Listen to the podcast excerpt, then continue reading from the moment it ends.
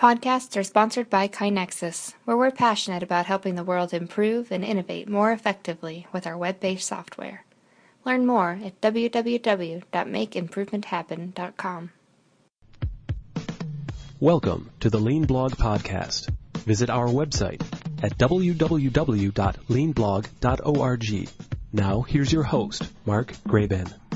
Hi, this is Mark Graban. Welcome to episode 216 of the podcast for February 20th, 2015. Returning to the podcast after his first appearance back in episode 188 is Dan Jones. He's the founder and chairman of the Lean Enterprise Academy. Now, Dan, of course, collaborated with Jim Womack on uh, the books The Machine That Changed the World, Lean Thinking, and Lean Solutions, and uh, helped publish many other books through the Lean Enterprise Academy. He's also a senior advisor to the relatively new website Planet Lean, and you can find links to the past episode and all of these different books and sites if you go to leanblog.org slash 216. So in this episode, we're going to talk about some of the progress being made in areas outside of manufacturing. Dan says there's awareness everywhere, but he asks if there's real depth in lean progress outside of manufacturing. We'll discuss how we can reframe lean for the public sector and healthcare as a way of going beyond just cost cutting programs. What does Dan see happening in software and startup sectors uh, in companies like Spotify in Sweden? And how is interest in the core respect for people principle leading to a search for more holistic management methods? Those are some of the themes we'll explore in this episode. So, to find um, all episodes and information about subscribing, if you'd like to get notified about the um, great episodes that we've got coming up soon and in the future, you can go to leancast.org. Well, joining us again on the podcast today, Dan Jones. Thanks for uh, coming back and being a guest again. Oh, very happy to, Mark. So, you know, we're, we're sitting here um, more than 25 years since the term lean production was was uh, was coined, and obviously you were part of those efforts. I'm, I'm curious though, you know, here in 2015, um, what some of the things are that you're seeing that that interest you in areas beyond manufacturing sectors. What's going on uh, with lean? Well, part of my destiny um, in the partnership with Jim uh, early on, after we coined the term and did the MIT studies was that uh, living in the UK, our manufacturing industry in the 80s and 90s was imploding. And so there wasn't an awful lot of future for lean beyond the few Japanese uh, plants that came here. Um, so I had to quite quickly go out of manufacturing and explore uh, taking lean to other sectors like construction and healthcare and um, retail and and aerospace and um, later on public sector. So I, I I spent a lot of time trying to find pioneers with which with whom to experiment, and uh, and see how we could translate the concepts into uh, into the language and address the needs of different sectors. And uh, so that's that's been my destiny in life. I think we've we can claim we've spread awareness everywhere, and uh, there are very few sectors now that haven't been touched by some form of lean activity. But that doesn't mean that we've um, we've created depth of uh, real experience and practice with lean. Uh, that's still to come, I think, in many sectors. No. So uh, we we spread it widely, and we've also, I think, um, spent a lot of time over the last 15 years uh, deepening our understanding of the management system necessary to to support the lean tools that we all learned about 25 years ago. Yeah, no, uh, it seems like yeah, yeah, you're right. Awareness is a first step, but what what do we do beyond being able to, uh, you know, people being able to use some terminology or, you know, uh, I don't know. If, if this seems to happen to other industries. People say, "Oh yeah, oh this lean stuff seems simple," and sure, that you know we we've done that now. Um, how, how do you gauge the that depth of, of real progress in, in different industries? Well, it's kind of interesting. You could reflect on the TWI stages uh, of learning basic job instruction. You know, we've done the awareness step. step. Um, quite a lot of people uh, can do lean with a lot of help. Um, not too many can do lean on their own without help. And then there are very few people who are at the point where they can teach lean to others. So I think you can apply that just not just to people, but also to sectors. And uh, I would say healthcare and public sector uh, are more recent into this field, you know, last 10, 15 years at the very most, uh, and really mostly the last 10 years. And um, they've gone through the big consultant led programs. And we've seen, and I'm sure you've seen a dozen of those. And uh, at some point, you get a call saying, Well, we spent the money, we had the consultants, uh, we did a lot of activity, people were very energized by it, but actually, our finance director in the end said, Well, where's the result? You know, what's, what's all this led to? And I think that's, uh, that's a very salutary lesson that um, while big programs create awareness um, and engage people, I think, uh, they actually don't deliver the results that are promised, mm-hmm. and that's uh, that's I think that's I think where we're at where we're at in the in the public sector and healthcare right now. Yeah. Well, I mean, I, I would think there's a risk that awareness is either partial awareness or it creates the risk of misunderstanding or to to, to you to your point about engagement i mean i think awareness doesn't necessarily engage people if if uh, you know I think people combine old managerial habits with the lean concept. Okay, I'm going to use lean to tell people they need to rearrange their workspace, and, yes, as, opposed to really engaging people, right? Yes, I, I think that's absolutely the case. There, of course, there is a danger with lean that you learn a little and you think you you know it all, uh, whereas in fact, a true approach to lean means that. Uh,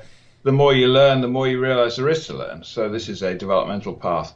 So I think you're right that uh, engagement quickly fizzles when it's just tools and when it's just supported by experts from outside, or when it's being rolled out across the organization in classic kind of Six Sigma style um, as a thing that people uh, don't need to think about too much. Just listen to the to the to the training sessions and just do. Mm-hmm. And that's a that's a very kind of uh, Taylorist approach to to managing change.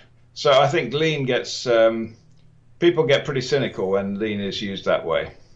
Now maybe we can we can delve a little bit into you know uh, uh, the story with the tax office in the UK, the HMRC. You know, people mm-hmm. maybe American listeners aren't familiar with that story. I, I only have a surface understanding. Where I mean, I remember seeing an article years back where you know, employees were, I think, rightfully upset that they were being told, you know, you have to put tape around everything, and you're not allowed yeah. to have family photos on your desk. And yeah. I, I, read that, and I think, well, you know, what what problem w- was really being solved? Um, you know, hopefully from some of that, you know, that came. You know, were, were, there any good results, or how? Um, what's your, well, you know, on, what's well, your, I think you know. just for for American readers, the the HMRC, which is the tax office in the UK uh, conducted a, it was the first major consultant-led transformation program, uh, lean transformation program in the UK government. The second was in the employment agency, the Department of Work and Pensions, uh, which was slightly kinder um, and probably a little bit more successful in that a lot more people learnt about lean and learnt about how to teach lean and do lean that have survived and gone on to do other things. But uh, HMRC uh, the problem with the tax office was the government was simultaneously trying to squeeze the unions and uh, reduce headcount while they were doing a lean program. Mm-hmm. And that's uh, absolutely understandably, the trade union used the uh, used the rather naive application of lean, and you, you mentioned some, and there are certainly others as well, um, of naive do it to me, cutting, cookie, cookie cutter lean that uh, was being used uh, and, and naturally the trade unions used that as a as a as a weapon against the establishment. Right. And uh, so I think um, there were a lot of good case studies and examples, exemplars uh, in both of those ministries that uh, you know big things were achieved in certain places, but it was very difficult to make this a nationwide program across multiple offices. Now, what's happened since is that many of those lean um, the people who really got into lean and learnt to do lean themselves and became internal lean agents. Um, in some ministries, when the consultants went home, actually continued working on their own. Mm-hmm. And uh, I've seen in the something like the Department of Justice, uh, which is another big uh, government department in the UK, um, some really, really impressive things that have simply grown up from the from the ground up. So from the resources that were left out of DWP, those people have been uh, building great case studies in improving the process through courts and so on and so forth. So uh, always not lost. Um, yeah. And the other thing that happened was I was working with the National Audit Office in the UK, which reports to Parliament on how well the government spends taxpayers' money. And um, they were they've been asked to audit uh, the lean programs of many government departments, beginning with the initial program that the Royal Air Force ran to improve the maintenance of fighter jets, which was very successful. And they have become really quite knowledgeable about lean. And we developed a, an assessment, a process awareness assessment um, that we, the National Audit Office used uh, to understand um, different ministries' approach to process improvement uh, across government. And we have now, over four or five years, quite a database of uh, of uh, different ways to compare the process readiness of central government departments. And that itself has triggered a lot of awareness and understanding um, amongst government departments and and and and really led to led to the seeding, I would say, of initiatives that I think are likely to be much more successful because they're homegrown, they're much more modest in scope. Um, they work if they are supported by a a senior person, a leader who actually has seen this before, and that's that's actually one of the unintended lessons from these big uh, consultant-led programs is that senior executives have seen them fail before and have reflected on why that was the case. And uh, some of them, not all of them, but some of them have come to the conclusion that it failed because we top management was not engaged and was not not leading it. Right. And uh, so, for instance, I was in a, a hospital in uh, in Barcelona that I've written about just recently, and there the CEO had experienced lean programs uh, consultant led programs in two previous jobs and was determined not to do it that way in his third job when he did become CEO and has been very much the hands on leader and uh, been extraordinarily successful as a result. So, you know, I'm very loath to completely damn those experiments. Uh, maybe there were maybe they were necessary evils in a sense uh, to create both the awareness and the seeding of capabilities, both in top management and in um, lean guys.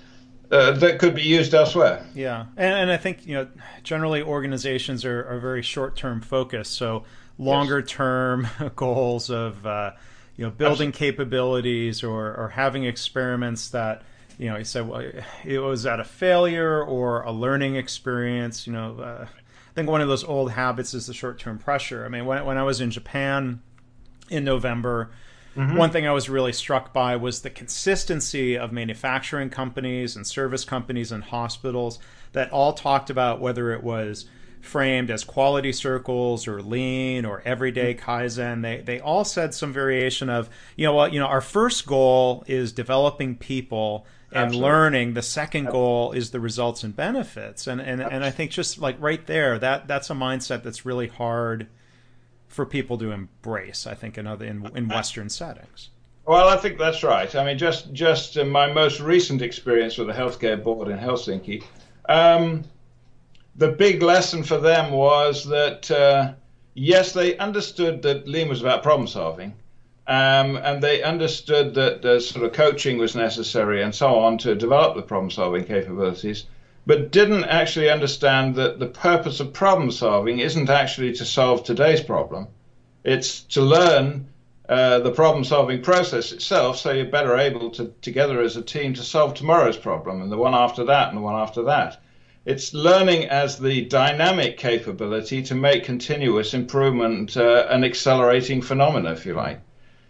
And uh, that's that's a leap that I think a lot of people still haven't quite made. They've understood learning, um, and yes, we need to learn to do PDCA, but actually, the PDCA process is is something that not only is practiced, but is the basis for real, sustained, continuous improvement.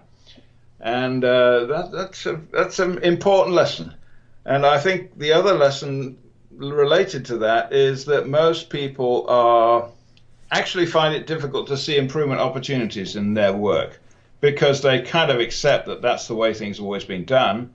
And yes, we can deal with problems, but can we see uh, incremental improvements we could make today, tomorrow, next week uh, that would make life better for customers and work experience better for the providers? Yeah.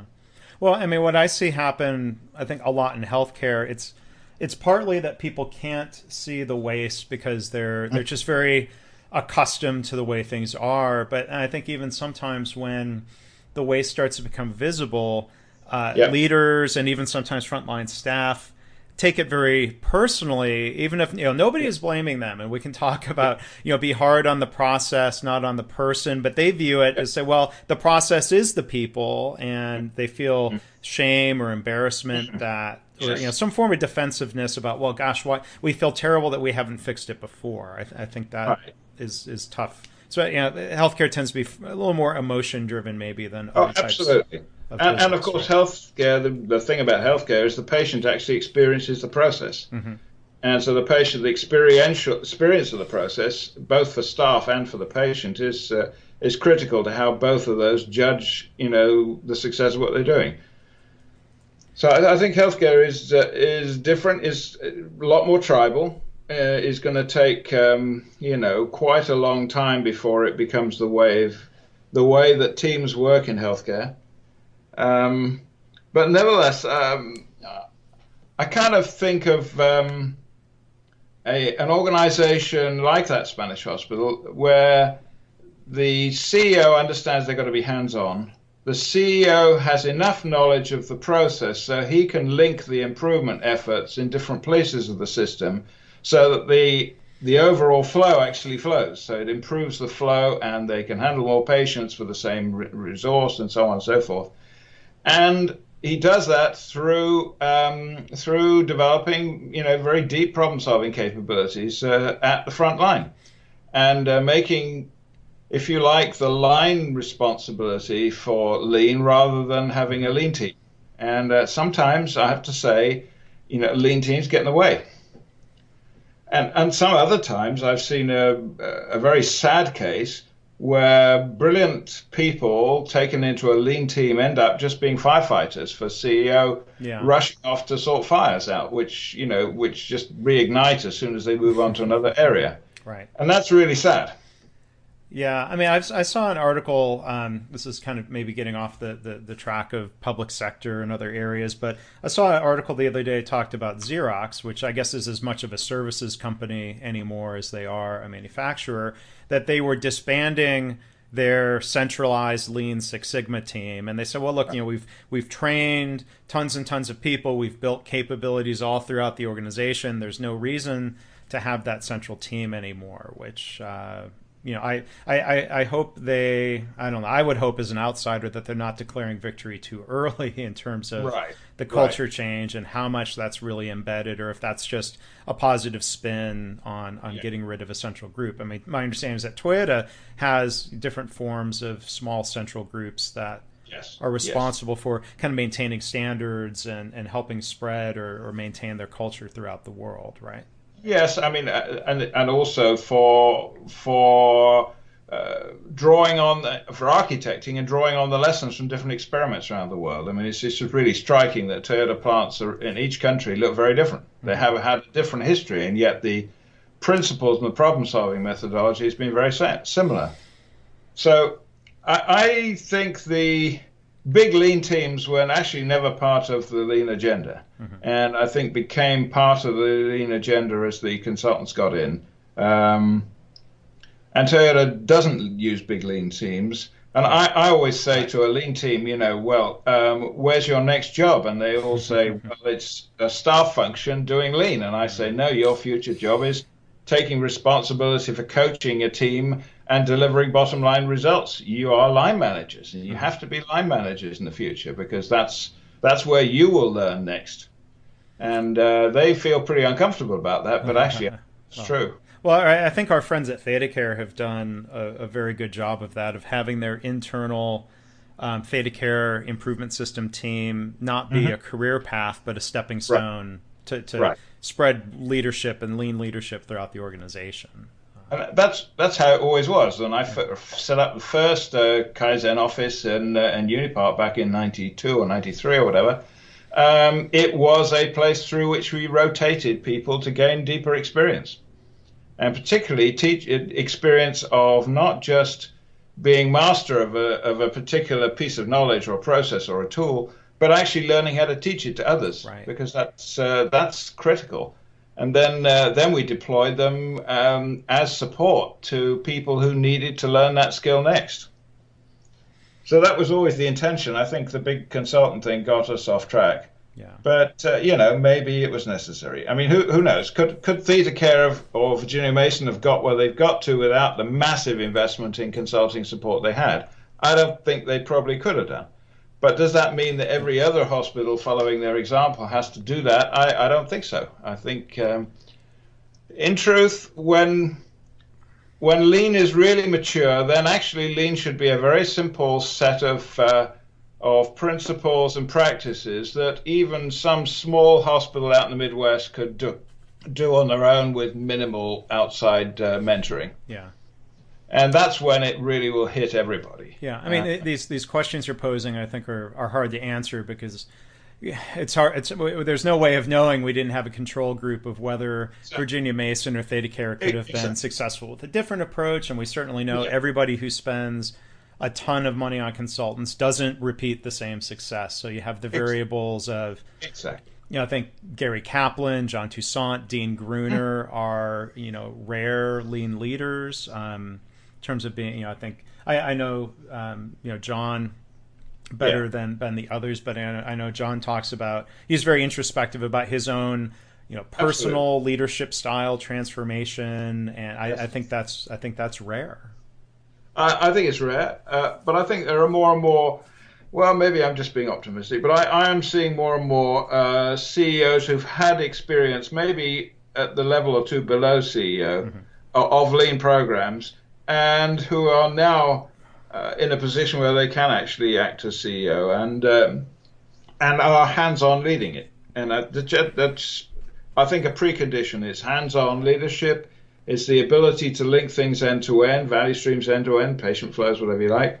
Um, it's the deploying lean through the line and uh, focusing on building the incremental, the continuous improvement capabilities at the front line.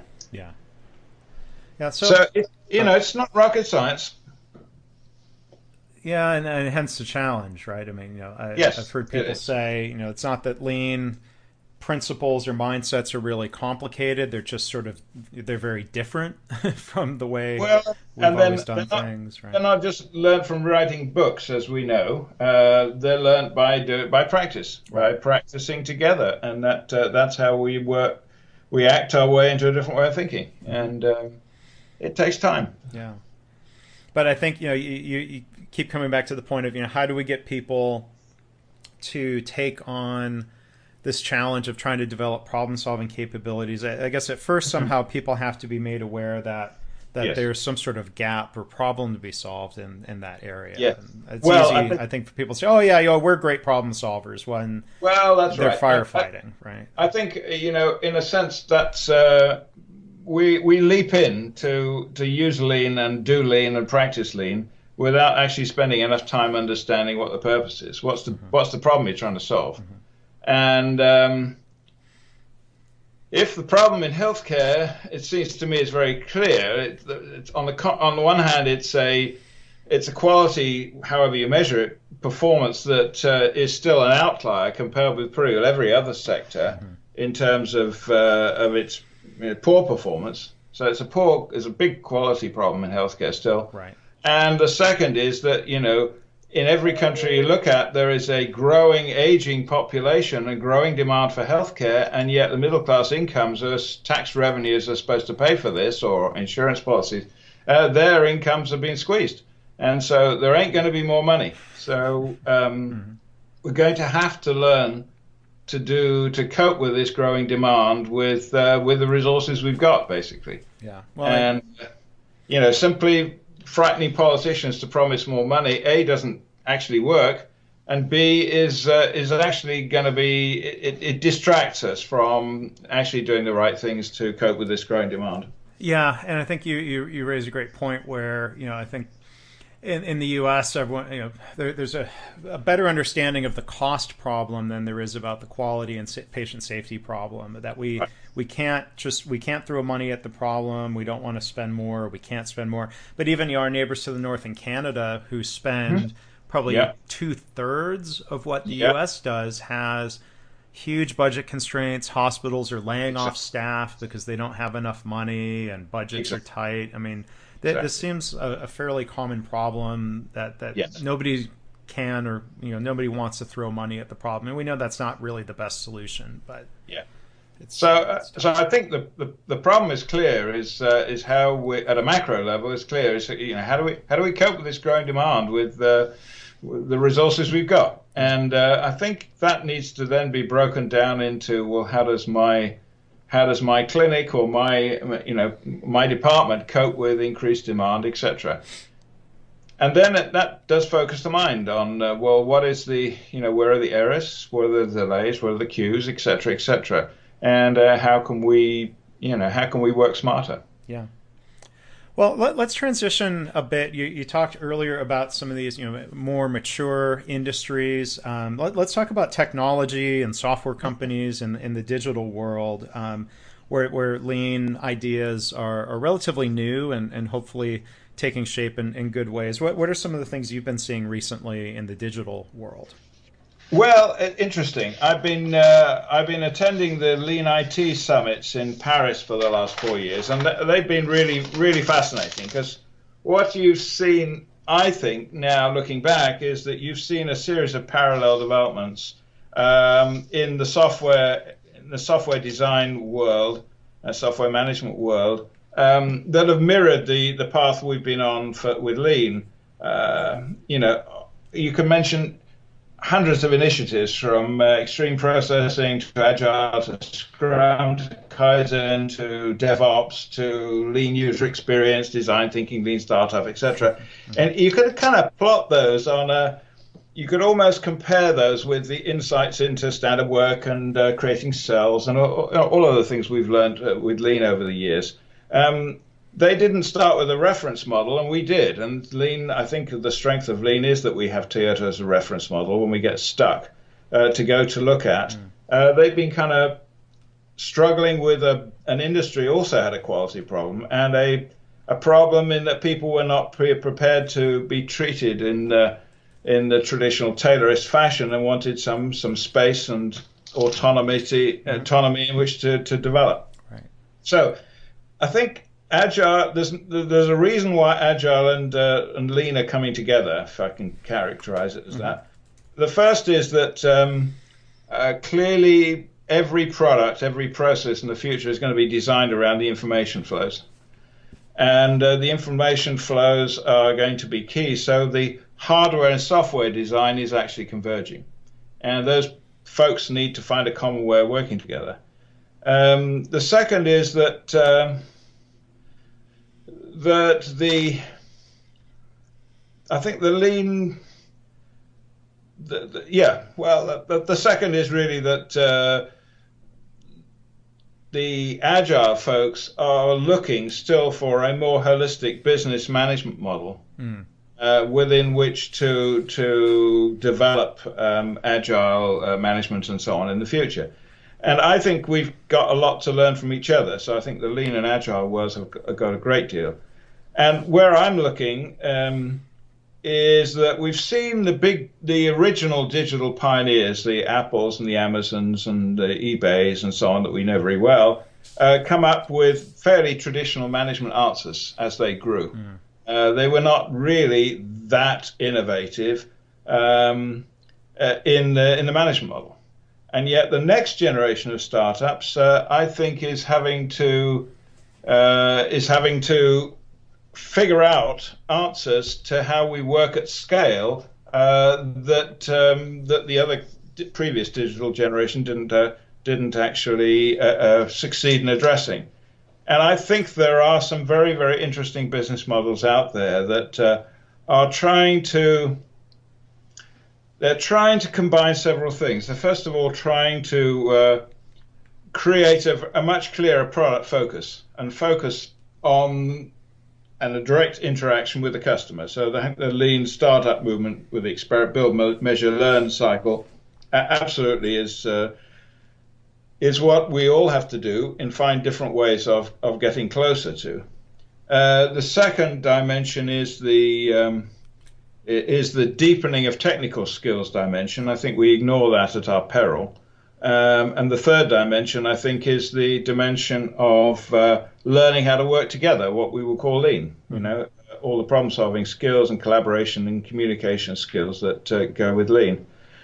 Uh, I was recently in uh, Spotify in Denmark, uh, in Sweden, sorry. Yeah. Um, big, I'm sure many of your listeners uh, use Spotify as a, a music streaming service. Mm-hmm. They are now nearly approaching a thousand people and have come up with a very innovative business model built on squads, their teams of five, six people, with an agile coach, a technical lead, and a product lead in the team. And then those teams are part of uh, 10 tribes, as they call them, uh, focused on different elements of the product. Uh, some of the support, some some direct product development, and then uh, in each of those layers of management, um, those three technical, agile, and products leads are represented, and a very different form of management support in terms of setting objectives and uh, setting objectives in terms of outcomes, uh, rather than in you know, sort of measuring and focusing on our on the how much resource we're devoting to it. So it, it you know, I think there's um, Lean can learn from from the software history. Software guys can certainly learn from Lean. Yeah. And what I think the software guys are missing is a focus on understanding how Lean, the discipline that Lean brings to look making work visual, to managing deviations from work, uh, to problem solving, uh, is all about learning, and uh, capturing that learning and uh, in building and improving on that learning, mm-hmm. uh, that's I think uh, a dimension that I think the software guys still haven't uh, haven't really understood. Um, so there's a lot of convergence, a lot of interest, and I think the agile and lean worlds absolutely are converging right now. And lean startups a little bit a little piece of that, but there's a much bigger picture in terms of organization design for the future. Yeah. Now I'm I'm curious. Um, what you're seeing at, at, some of these companies when you talk about a holistic management system because you know my, yeah. my concern being sort of on the outside of, of the agile and software mm-hmm. worlds is that there there I, have seen uh, visit organizations that do a great job of uh, visually managing the work and trying to focus on flow and I wonder sometimes is this sort of like the just in time era of lean where we viewed yes. oh well lean is about Heijunka boxes and kanban systems mm-hmm. and maybe some of these technical methods that that you know it's good to have better flow but that doesn't mean you necessarily have the the right culture and yes. and the problem solving yes. skills and I would hope software companies create better more engaging workplaces um, well I think so and I think that's that's actually what's driven, I think, these startups, companies like Menlo, which I'm sure you're right. familiar mm-hmm. with, and we like Spotify. I mean, that that's what driven has driven the agile movements, a search for autonomy to create, you know, workplaces in which people feel fulfilled and, and so on. Um, and I think that's an essential element to the future because, uh, you know, in the future, I don't think anybody's going to tolerate working in a traditional Taylorist, uh, you know, I'll think you do kind of environment.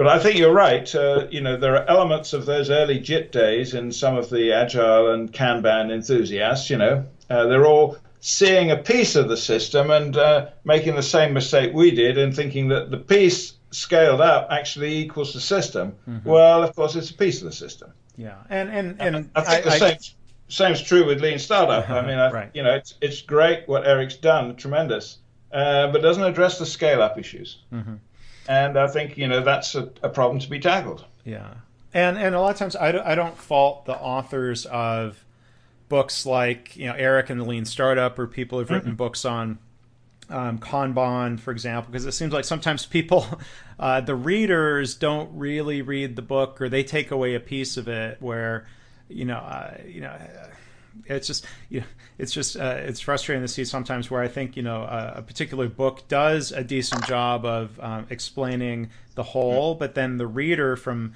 their own perspective or their own lens, I think has happened, used to happen with lean production, and it happens in mm-hmm. healthcare. The reader you know, kind of glosses through some things, and then they see something like, oh yeah, okay, there's something great, and that's my takeaway. When it's just a piece instead of the whole, right?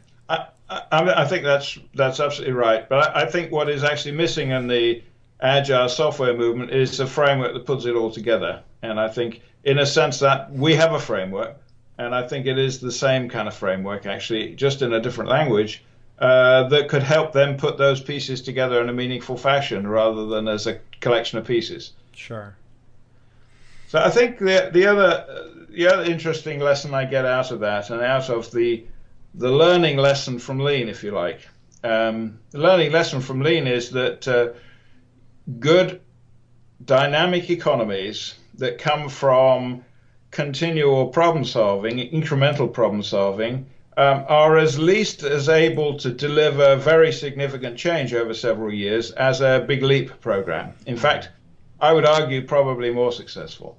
And uh, so for the the future, the language of um, of business debate is often uh, framed around uh, you know just disruption as the only answer because these hopeless behemoths can't uh, can't respond. Well, I, I don't think that's the case. A, I think most of the disruptors themselves are actually go through a period of incremental growth. And I think lean and agile uh, does offer in the future an alternative path to uh, being at least a fast follower. Mm-hmm. And uh, so, therefore, still, still a player in an industry. Uh, so, we'll see. It's very interesting. You know, as Bosch and Daimler and so on get into into the, the driverless car, and as Google gets into it from the other direction, you know, where it ends up.